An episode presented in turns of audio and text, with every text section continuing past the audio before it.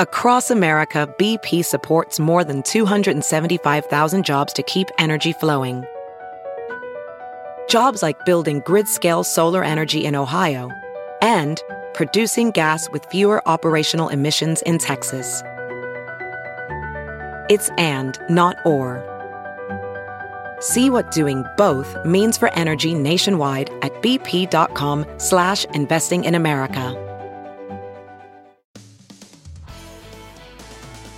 Welcome to the Pulse of St. Louis. I'm Shirley Washington. Tonight, we take a closer look at the HPV vaccine. You know, recommendations for who should get that vaccine is changing. For years, doctors have recommended everyone between the ages of 9 and 26 get the HPV vaccine, but now there's a new recommendation. If you are 45 years old or younger, you are encouraged to get vaccinated. Joining me now, Sarah Collier. She is a mom. Her two children were vaccinated. Dr. Timothy Lackey. He's a pediatrician at SSM Health Health Medical Group. And Dr. Scott Lieberman. He is an OBGYN with SSM Health Medical Group. Thank you all so much for being here. I appreciate it. Thank you. Let's start the conversation talking about what exactly is the HPV um, vaccine. Dr. Lackey.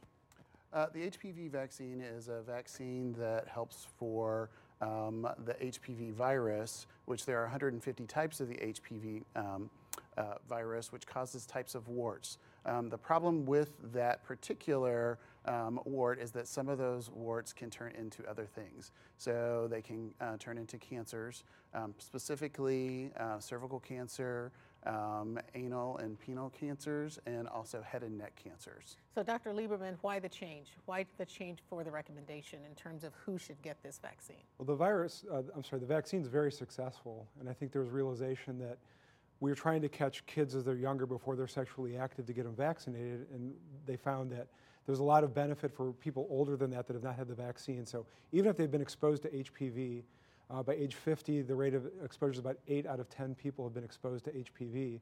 Uh, but by giving the vaccine to people from 26 to 45 years old, we can actually help prevent cancers in them as well. So if you're 45 and you haven't had the vaccine, is it too late for you then, or? No, it's not No. too late, but there's you know a limited window. The bigger problem right now is that we don't have a lot of insurance coverage between the 26 and 45 year old range, so we really haven't started vaccinating adults yet. Uh, but it is it is going to be a recommendation. Sarah, your two children were vaccinated. Tell me at what age were they vaccinated, and then why did you feel that it was important to do so? I have two children, a- a daughter and a son, and yes, we both we vaccinated both of them. It was very important to us. They were around 11, 12 when we had them vaccinated. Um, HPV, as the doctors have said, caused several types of cancer. As a mom, I felt I would just be devastated if later on in life the children, one of them developed a, a cancer that I knew could have been prevented. Is there a history of cancer in your family? No, no, it's just knowing what we know now about the vac- about the HPV virus. If we can prevent it, then I'm all for it. So, Dr. Lackey, let's talk numbers. How many people in the country actually has this? Do you know? Uh, there are about uh, 80 million people in uh, the United States that have HPV. Um, so it is uh, a huge number, and it's really a virus that almost everybody will get. So it's not just um, low numbers. Now, not everybody is going to get cancer from that. Um, most of our, most of the time, our immune system will take care of the HPV. The problem is that we don't know who that's going to happen to. Um, so it's really important to get high vaccine coverage. Um, so right now in the United States, it's somewhere between 50 and 60 percent. Some states are better, some states are worse. Missouri is one of the uh, places where we don't have as good a coverage. Our coverage is only right around 40 percent. Uh, so there are lots of people out there that are susceptible to this particular virus. So it's very important that we get kids when they're young because their immune system works good. And the advantage, and I always tell the uh, 11 and 12 year olds, one of the big things is that if you get it under 15, you only get two shots. If you get it over 15, you have to get three shots. Uh, so they, they are very happy to save, the, uh, save a shot. And, and that's another question that I want to ask about. Is it a series of shots, and then how long do you get the shots? So um, if you're under um, 15 uh, it's a series of two. So you get one, and they have to be at least six months apart. So we try to, the AAP recommendation and the CDC and all of the governing bodies are really trying to push to get it done by 12. Um, so we start at 11, which is actually a good thing for us because that's when you get your other uh, teenage vaccines. So you get your other two vaccines at that time. So it's a good time because people are ready for shots. They're coming into the office. You know, if you're getting two, what's three? Um, so that that um, that's a good time for us to get it in. So we try to get one at 11, one at 12. If they're in for a flu shot in the fall, we get that second one. It has to be at least six months um, difference. But you know that way you're coming in for your regular checkups. It's not something you have to come in extra for. You're just getting it as your routine series. And we found that um, we started doing that maybe about a year ago. Um, we found that our rates went from the uh, like high 20s um, up into the 40s already. So we're really uh, happy that we've had that increase. Dr. Lieberman, give us a sense of what exactly this virus do. How does it impact the body beyond causing cancer, which is severe, obviously? Right. So the virus, about 14 million people a year get exposed to the HPV virus. And I said before, about 8 in 10 people by adulthood have been exposed. Um, and it causes infections. It causes uh, infections in uh, vaginal area, penile area, anal, oral pharynx, all those cancers. Typically, what we used to see a lot of uh, was two of the strains that are in the shot. The shot has nine different strains of the virus in it, by the way. Type 6 and 11 would cause genital warts. Um, we used to see a lot of that. Very uncomfortable for patients um, not something really nice to have, and uh, we would treat those. We don't see a lot of that anymore. But outside of the genital warts, um, it can lead to abnormal pap smears in women, which lead up to, if untreated, cervical cancer. But the cancers that we also see that there's a reduction with the, the vaccination um, are vulvar, vaginal, cervical, uh, penile in men, anal in men and women, and head and neck cancers in men and women. So significant reduction most of those, unless there's changes in the cells, there's no really symptoms of the, the infection at all. That was my question. What are the symptoms and what are the signs? I mean, if so, if you don't know, you're just walking around right. ill and not know it? Unless someone develops genital warts, there's no signs. Oh my gosh. So I understand, Sarah, why that's reason to be alarmed, Absolutely. especially as a parent. Mm-hmm. So, what was your children's reaction after they got the shot? I mean, did they experience any side effects or anything? They didn't, and I was actually worried about that. Uh, I talked to my physician about what are the side effects, what are the risks, and we just talked through and through that discussion. I felt very comfortable that the, any benefits or any risks um, that we would associate with the injection totally outweighed uh, you know, the benefits outweigh those risks. Right. So that's important. You said you talked with your I physician. Did. So what kinds of questions did you ask? Because sometimes parents don't know. Right. It, are they the right age? I think a lot of parents are worried about, well, my child is only 11. They're not sexually active. Do they really need this vaccine? Um, is it safe to give? What are the side effects? Or is there long-term ramifications? I think we were discussing earlier that some parents feel, find that, um, you know, some research that they've gone through, probably not a credible source, think that it causes infertility. And those are just myths. Um, so talk to your physician, find out the truth, and um, make an informed decision. Dr. Lackey, what are some of the other myths surrounding this vaccine? Uh, well, um, infertility, we have um, people that are worried that it's a permission slip um, to have sex. So um, it's certainly not a permission slip. And we're giving it to 11 and 12 year old um, kids that are getting it with it. They don't also ask us what their um, diphtheria, tetanus, and pertussis is, and they also don't ask us what their um, meningitis is. Um, if you if they ask me, I tell them um, what the diseases are, and certainly when I say, um, you know, this is a vaccine that we want to give you to prevent cancer in the future, and most of them say, I would like that. thank, thank, thank, you very much. I, I, would like to not have cancer right. um, in the future. Um, some people um, also think that um, it causes um, fainting, which we do see a lot of um, uh, children um, pass out. They get they get a little worked up with their vaccines. But is that because of the vaccine? It's just because they're worked up. Oh, um, so and, it, and it, doesn't no. make it doesn't make any difference um, whether it's you know the HPV. We get people that pass out when we draw a little blood, you know, do a little finger stick, or um, and I do have patients that you know say you know I get lightheaded with needles. Uh, okay, well you're getting your shot laying down. Um, so and when you're not lightheaded, then you can get Yeah. up.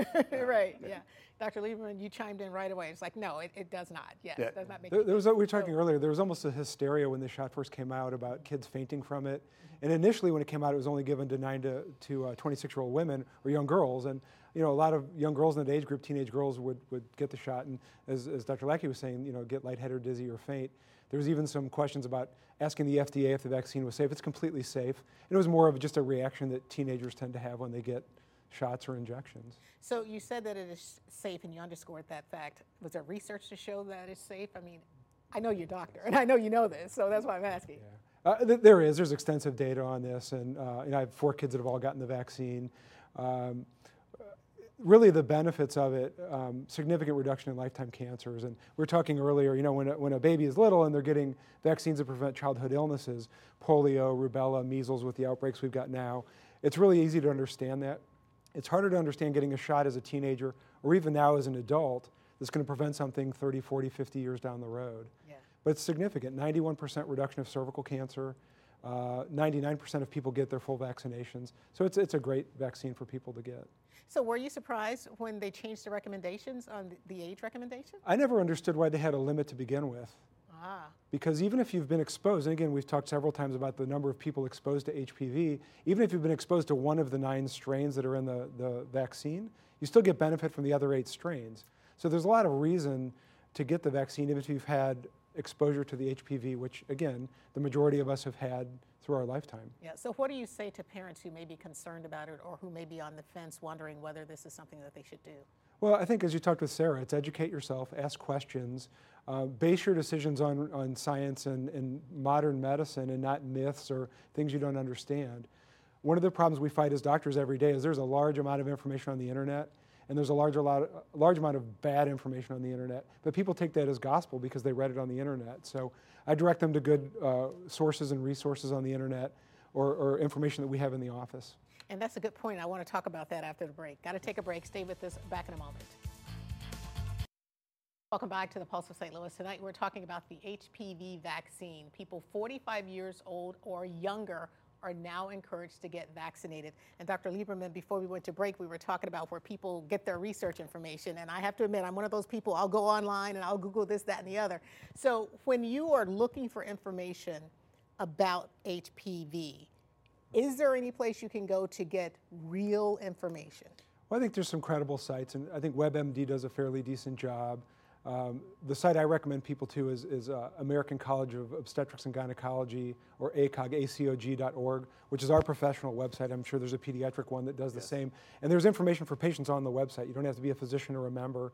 Uh, and there's an area for patients, and you, you can look up any gynecologic or obstetrical questions. It talks about vaccines, it talks about cervical cancer, uh, and patients can get that information very easily. It's free and it's, it's uh, easy to access.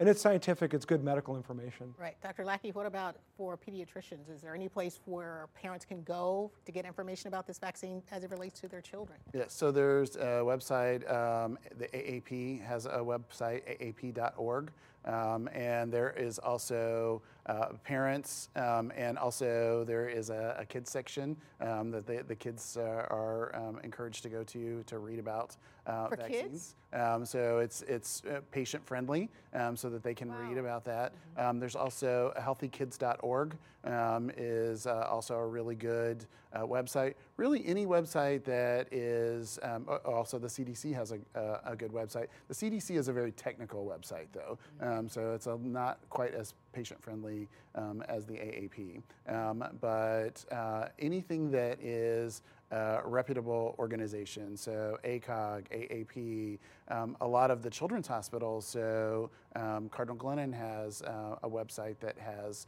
um, lots of things about immunizations on it as well. Um, so any of those big hospitals, big organizations um, will have good information that, that is well thought out. Um, one of the big problems is that people think of it as a new vaccine, but we've been giving it for 10 years now, so it's not really new. Um, so the, there's a lot of evidence, and we have a lot of things that we can um, look for um, because of uh, having that information now for 10 years. So, what is the latest research or the newest research in regards to this vaccine? Uh, well, it's a very safe vaccine. Um, as uh, Dr. Lieberman uh, pointed out, um, there is an over 90% reduction um, in uh, the cervical cancer rate, um, and uh, we, we, really aren't seeing a lot of uh, bad side effects or no side effects from it. Um, so that it, it's really almost a win-win. Um, you get your two shots, and then you're uh, protected from uh, all kinds of really not very um, great diseases and bad cancers and head and neck cancers. Um, so that you know we're really uh, encouraging people now to, it's not new, there's lots of science, it's working well, there are not a lot of side effects. Um, so we're trying to really encourage everybody to get the right information. Yeah. So, Sarah, when you find yourself with your group of friends or relatives, do you talk with them about this vaccine? Because I'm that person. If I find some new information that I think is going to benefit family and friends, I was like, hey, did you hear about this? Yes, I absolutely do. Um, I have nieces and nephews. I have great nieces and nephews, and so we talk about these kinds of things all the time. I want my, I love my family, and I want them protected. So. Yeah. So, do they ask questions? Are they curious about it, or? Um, you know, I think now, as Dr. Lackey alluded to earlier, I think now it's just becoming more and more. It is another vaccine that we're given. So I think um, getting past the myths of it's the permission slip to have sex at an early age um, and then it's just about the safety. Yeah. Mm-hmm. Dr. Lieberman, what do you what do you say to parents once they come into the office? Excuse me, you're, you're the pediatrician. Yes. I got you mixed you up for a second. I'm sorry. No, no, no, no, no, no, no, no. To your patients when they come into the office and you're talking about this particular um, vaccine, do you have those conversations with them about it? Do you ask them, hey, have you had the um, HPV vaccine, or how does that work? Yeah. Well, first of all, a lot of the young women we see have already gotten it from their pediatricians because they've done a fairly, you know, very good job actually of getting the, into patients, uh, getting those vaccinations done. Uh, we'd like to see the rates higher, and we do if patients um, haven't had it and they're under 26 before the new recommendation, we give those in our office as well. We do that for young women. Uh, with the new recommendations, we're going to start having discussions again, once the vaccinations become available, as we ha don't have issues with the insurance, the first couple years of giving the vaccine to, to younger patients was difficult because not all the insurers covered it. Uh, every time we gave the vaccination, we had to check, and it was a series of three shots for older patients. So we had to check with every single shot whether they had insurance coverage for it or not. That's gotten a lot easier now, but I, I kind of foresee that happening with the 26 to 45 year olds. So it's one of those things we're going to have to cross that bridge when we get there. Uh, there's not a lot of information in the in the media yet, as far as that's where we're here today. But as far as those older people getting the vaccination, and I think there's going to be different discussions at that point uh, when that happens. How, how so? How would the conversation be different? Well, first of all, identifying people who haven't gotten the vaccination, and one of the one of the issues is not a problem when someone younger gets it. They may not know they may not know that they got the HPV vaccine. Uh, but as we get the, the 26 to 45 year olds coming in, finding out who's got it or not, and then having the discussions with them, and that's a matter of giving them information and education and, uh, and then giving them the vaccines if they're ready for it. So, Dr. Lackey, is there like a check checklist when you talk with parents who bring their children in? Do you go down the list of, of immunizations and vaccines to make sure they've had the HPV? I mean, how do you do that? Yeah, so it's nice now that uh, everything's electronic. So um, there are definitely recommendations from the AAP and the ACIP and the CDC of what vaccinations you're to give at each age. So that um, the nice thing is when we check in the computer, a lot of times the computer flags it. Um, my medical assistant says, oh, you know, they've only gotten one HPV, or it may be another vaccine um, that got missed, especially patients that um, switch providers. You know, insurance uh, coverage changes. So sometimes this may be a new patient um, for me. So one of the things that we have to do is to get uh, the records from the uh, previous doctor and make sure that everything got entered correctly. Um, so it, it is a little bit of a challenge um, because there's not one clearinghouse where all vaccines are entered into uh, the same uh, computer program. Um, but we check and make sure. And sometimes uh, maybe your checkup is two days before your six month visit it. So we say, you know, we're going to get you with your flu shot, or we'll get you next year, or um, you know, come in in a week for um, a vaccine-only visit. Um, so that way we can make sure that they don't fall through the cracks. What's being done in terms of messaging to make sure people are getting the word about this new recommendation? Uh, well, we have some uh, handouts in our office. We offer it at every um, checkup visit. Um, and now we're starting to even um, look for vaccines at sick visits. So you come in for your sinus infection. It's nice the electronic medical records. Um, you know it can search easily and look at your vaccines and say, oh, you know you're due for your 11-year-old uh, vaccines. Uh, you're due for your checkup, um, so that it really can pull those things out where we wouldn't re- have really talked about vaccines when you're in for your cough and cold or um, influenza. You know, which is uh, really uh, uh, an unfortunately popular um, uh, thing to get right now. mm-hmm. um, and uh, so that we know that, oh, we need to schedule you to come back if you're too sick, or hey, you just have a little cold today. You want to get your HPV while you're here? Um, right. And, you know, a lot of people, um, the convenience of, I don't have to come back. Right. Um, so I don't have to schedule a special trip for that. Um, I'm here, you know, and most of the parents are like, yep, shoot them up. Um, yeah, they're, yeah. get it, get it done. Get it done. Yeah, yeah. Get it, get it done. Uh, I mean, I have a yeah. significant number of patients that whatever the doctor recommends, I'm going to get. Right. Um, and then I have another subset of patients that really want the information. Right. Um, you know, they want to have a discussion with the doctor. But I do have a lot of patients that um, just want me to say, do this. Um, and, and, they're happy, happy to uh, trust my professional right. opinion. This, this is what we do. Um, so our, our main goal is to keep children healthy and to grow up and be happy, healthy adults and send them on to Dr. Lieberman and uh, bring the babies back to me. there you go. I like that. Put a bow on it. Thank you. Thank you all so much for being here. I appreciate it. When we come back, we're going to talk with an attorney who is working to prevent a St. Louis County mom from being deported back to Honduras. Stay with us. Back in a moment. Welcome back to the Pulse of St. Louis. You know, a St. Louis County woman is in jail facing deportation back to Honduras. 48 year old Ilsa Guzman Fajardo has been in the U.S. illegally for 20 years, and most of that time she has been living right here in St. Louis, but that could soon change. Joining me now, Evita Tolu. She is Guzman's attorney, and thank you so much for being here. Fill me in, Evita, and tell me how did Ilsa get into the country? Uh, Elsa came to the United States in November of 1999, and she presented herself at the border uh, near San Diego. At that point, she asked for political asylum and was directed to proceed to St. Louis and also instructed to complete uh, an application for temporary protected status. And that's how she ended up in St. Louis. Why was she seeking political asylum? Uh, I guess um, some of her family members um, experienced uh, persecution in the home country of Honduras. She was afraid for her own safety and for the safety of her family, and that brought her to the San Diego border. And so, what happened during that time? I mean, at what point did she present to try to file the necessary paperwork to stay in the country? As soon as she arrived, uh, she was processed through the checkpoint and she was granted uh, paperwork to um, appear at an immigration hearing. Unfortunately, the paperwork said that the date to be announced and the time to be announced. So she was informed that she will be receiving another letter in the mail when she needs to appear uh, for her hearing. When she arrived to St. Louis, as she was instructed, she filed petition for temporary protected status which was available at that point to uh, citizens of Honduras. And um, she was waiting for her temporary protected status, but down the road it turned out that she applied late and she missed the deadline by one month. So, because she missed the deadline by one month, what happened? Nothing happened. She just did not receive a temporary protected status, but at that time she received the social security number. She was eligible to apply for driver's license and she started her life in st louis community. And like, what was she doing? Uh, she was working and uh, her most recent job was working for a nursing home as a care assistant.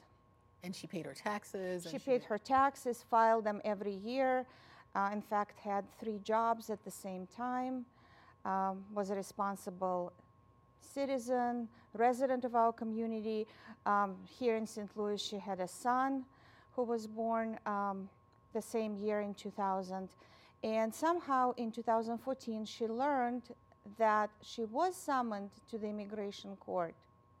And in fact, um, an order of deportation was entered um, in her absence. And that took place in 2001 in January. As soon as she learned about it, she presented herself to the immigration authorities. She was uh, immediately placed on an ankle bracelet. And at that point, the immigration authorities decided that they would allow her to remain in the country because she had a minor son who is a US citizen.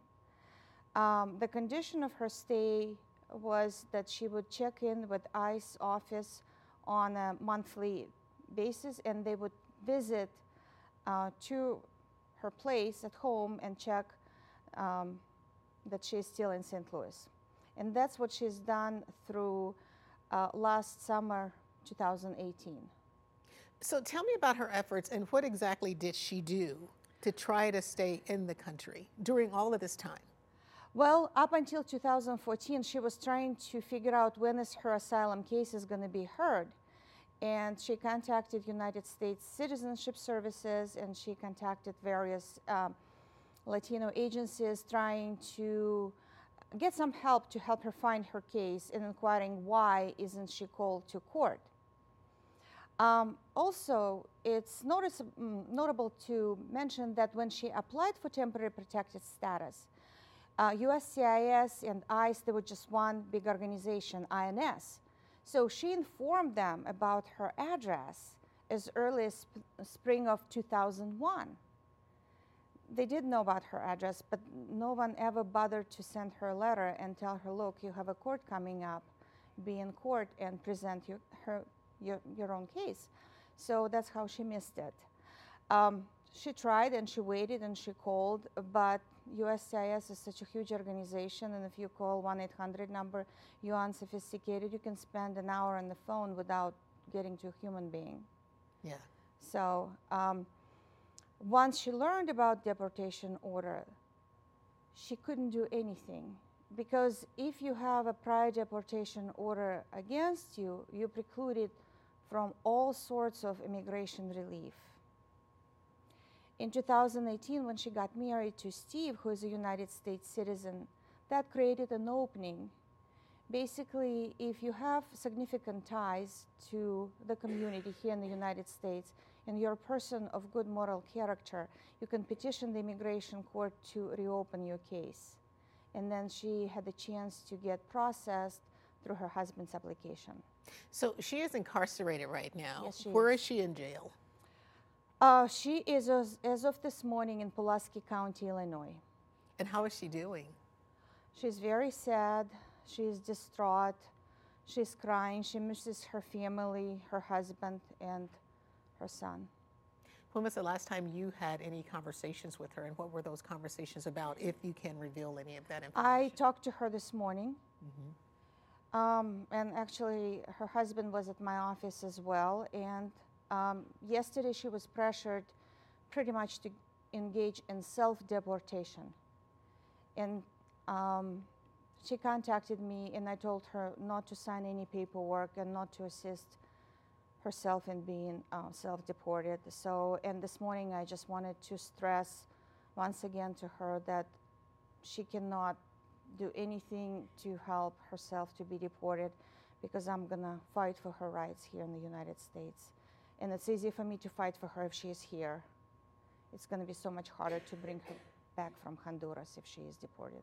So, what have you done um, in terms of fighting? Have you filed any motions with the court? Walk me through that process and give me a sense of what's taken place. Uh, the day she was um, arrested by ICE on February 12th, the following day I filed motion to rescind with San Diego Immigration Court because that's where the original order of deportation in absentee was issued. So I had to go back to the same court. We're not in Kansas City, although the state of Missouri belongs to Kansas City Immigration Court. But because the order was issued in San Diego, that's where I went. And currently, this uh, motion is pending uh, with San Diego Immigration Court. I would like to file additional motions, um, motion to reopen. Uh, and I'm working uh, on this motion right now as we speak. And then, will that motion, once the court gets it, will it resolve this case? It might, but it would be a miracle. Uh, usually, on a lower level, I do not expect any cooperation from immigration judges pretty much uh, those decisions are always denials, but then we'll have to proceed to the Board of Immigration Appeals. And if the board signs, I guess, aligns with the judge, then we'll go to the Ninth Circuit. So she'll be held in custody while you're filing all these motions and talking with the court. Um, no, I would like to get that resolved. Uh, but my first step is, of course, to file the sufficient documents with the court in San Diego to get the process rolling. And then I will approach the same court for a motion for bond or at least to allow Elsa again to be um, on an ankle bracelet. Okay, got to take a break. Stay with us back in a moment. Stay with us. We'll be back in a moment. Welcome back to the Pulse of St. Louis. Tonight we're discussing the case of Elsa Guzman. She is a St. Louis County woman who is behind bars and facing deportation to Honduras after being in the U.S. illegally for 20 years. And we are talking with Evita Tolu, Guzman's immigration attorney. And Evita, you were saying that this is an unusual case. Absolutely. Tell me, why is it so unusual? Well, um, it's unusual because when Elsa Guzman came to the United States and presented herself at the border, she did it the right way. She came through the checkpoint. She asked for asylum, all in accordance with the U.S. immigration law. Uh, unfortunately, she was not given a proper notice to show up in court, and she did not understand the magnitude of what was happening at that point at the border and how important it was for her to be actually wait, uh, looking for her court date, waiting for her court date, and being very proactive. On the other hand, I can understand with fleeing persecution and your family is in danger, this is not what you think at the border. So, Ilsa Guzman also applied for temporary protected status as soon as you know, she arrived to St. Louis and she followed the instruction of the government officials to the T. When she learned about the deportation order, she presented herself to the authorities and complied with all their requests. She spent in this country 20 years, and because of the prior order of deportation, she is not eligible for what we call cancellation of removal basically people who stayed in the United States for 10 years and who are people of good moral character are eligible to apply for cancellation of removal and seek residency in the United States. Because of the defective notice, Ilsa does not have this chance. That's why it's so important to rescind her um, an absentee order of deportation to give he, uh, her this opportunity. She resided in the United States long enough and she is a person of good moral character. She is a taxpayer. She belongs to a church, to St. Louis community. She's married to a United States citizen, and she has a United States citizen son. So all the equitable factors are in her favor. That's why this case is unusual. She's not a criminal. She's just a wonderful asset to our St. Louis community, and that's why I feel compassionate about her case. All right, got to take a break. Final thoughts are up next. Back in a moment.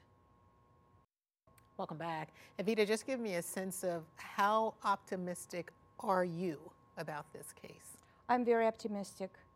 I think we have very good case law on our side, and there is a very established large precedent uh, when it comes to reopening cases with deportation order and absentia. So now that I'm involved in Ilsa's case, I'm gonna fight for her till the day she can stay in the United States with her family. Why are you fighting so hard? I'm a former immigrant. I know how she feels. I know how daunting and complicated the system is. And I know she got lost in the system, and I just need to help this family. It breaks my heart to see them in pain and in suffering. Thank you so much for being here. I appreciate it. You're welcome. And thank you for joining us for the Pulse of St. Louis. Remember, if you missed any part of the show, download the Pulse of St. Louis podcast in the iTunes or Google Play stores. And remember, for News 24 7, download the News 11 app. But for news during the week, be sure to watch News 11 at noon, 4, and 7. I will see you next time.